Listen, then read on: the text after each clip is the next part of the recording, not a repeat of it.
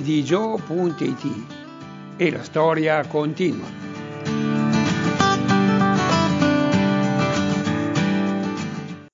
L'uomo cattivo non muore mai. In campagna come in città, per la strada o tra le mura domestiche, gli abusi sessuali sui bambini erano all'ordine del giorno, proprio come oggi.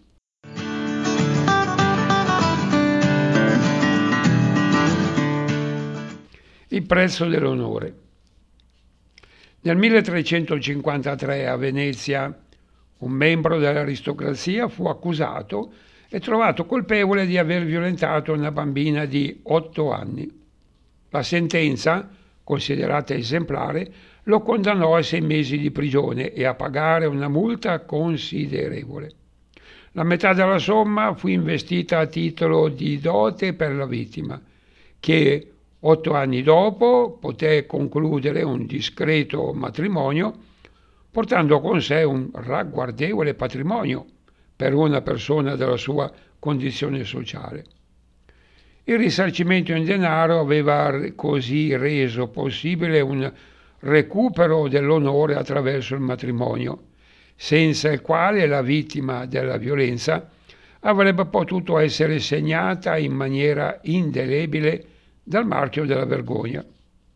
L'uso di destinare una parte delle multe inflitte ai colpevoli per la costituzione di una dote a titolo di risarcimento delle vittime non rappresentava la regola, anzi esso era circoscritto e limitato a quei casi, a discrezione dei giudici, in cui fosse accertata senza ombra di dubbio la colpevolezza dell'aggressore e insieme l'innocenza della vittima, la sua purezza, l'onestà della famiglia.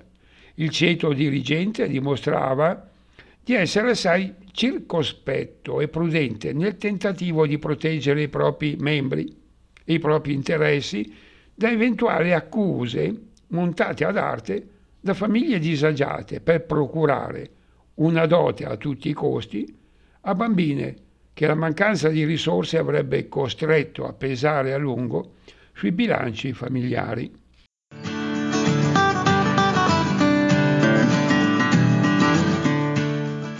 E le vittime carnefici.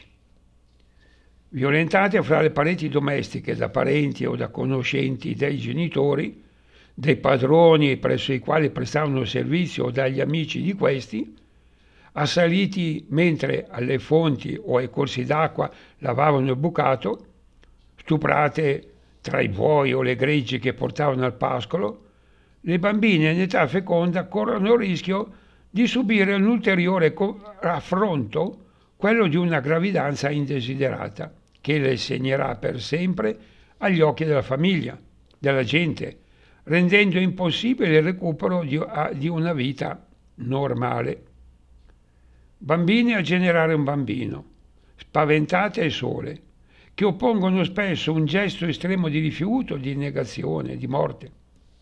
A dicembre del 1491 le autorità fiorentine, solitamente assai severe, emettono un provvedimento di grazia nei confronti di una giovanissima riconosciuta colpevole di infanticidio condannata a morte, sentenza poi commutata nel carcere a vita e infine risolta con la libertà. Violentata da uno sconosciuto nei boschi intorno al paese di Certaldo, la bambina si era liberata del figlio dopo la nascita, avvenuta senza alcuna assistenza.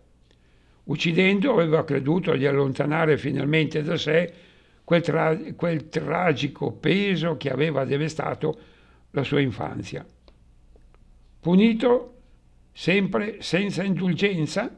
L'infanticidio si riscontra eh, con una certa frequenza negli atti giudiziari del tempo, spesso con riferimento a giovanissime o adolescenti, che trovano in quell'atto disperato il solo modo di sottrarsi al disonore, al rifiuto e a una prospettiva di vita ancora più miserevole.